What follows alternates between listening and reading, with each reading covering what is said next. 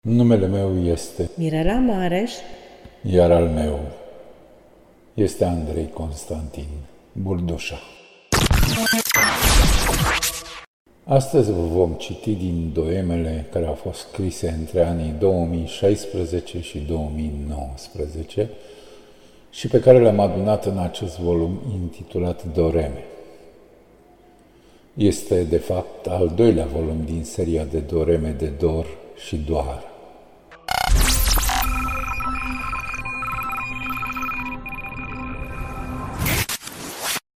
Ce sunt doremele? Doremele sunt niște flori de cuvinte înflorite din dragostea noastră, de o seamă cu Eternul. Aceleași sentimente, Aceleași dureri, iubiri, trăiri, aceleași deveniri, aceleași împliniri. Așa simțim noi că înflorim și ne împlinim în cuvinte, așa precum primăverile se împlinesc în flori. Așadar pășiți pe tărâmul doremelor de dor și doar, Un volum scris de Mirela Mareș cu Andrei Constantin Burdușa.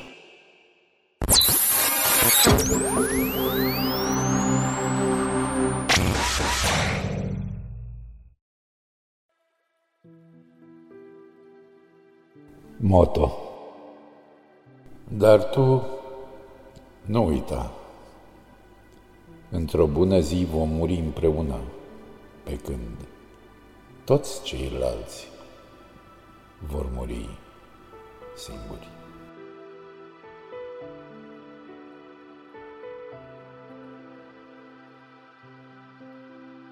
Facerea Era la începutul începuturilor, când lacrima era lacrimă și gestul era gest și valul venea din lumină călărind zborul în fiecare semn de pasăre. Era când sfredeleam o lacrimă cu o secundă și lacrima curgea și ziua ningea și noaptea începea să plângă întristătoriu și nimic, dar nimic nu mai era la fel. Apoi veni ziua când lumea se curba înăuntrul său în cer și cerul era atât de mare, cât de mare era și marea era atât de cer cât cer rămânea. La fel de departe, la fel de aproape. Și clepsidral curgeau toatele într-un zgomot crescătoriu de codru metalic și nimic, dar nimic nu mai era la fel. Obsesiv, linia metalică a orizontului se înodă în cuprindere, înfrângere și plângere, cerul și marea, valul și zborul acoperindu-se de nori. Era noapte și nu vedea nimeni atât de departe. Și de era cer și de era mare, tot una era.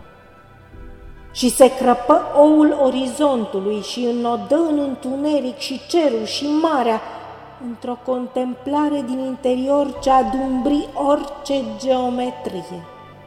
Undeva cineva linease oul și oul se crăpase orizontal într-o nesfârșită plângere clepsidrală. Și așa fu facerea lumii, o mărginire orizontală de orizont și atât. Apoi plouă mult și plânse mult, și marea și cerul și multul cel mult. Și Dumnezeu se odihni prelung, cât necuprinderea nu poate cuprinde.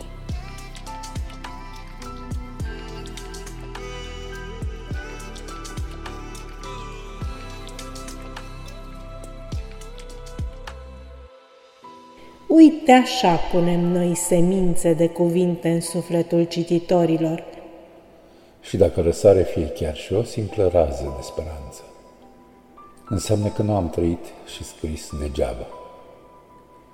Să vă fie de suflet și să auzim numai de bine.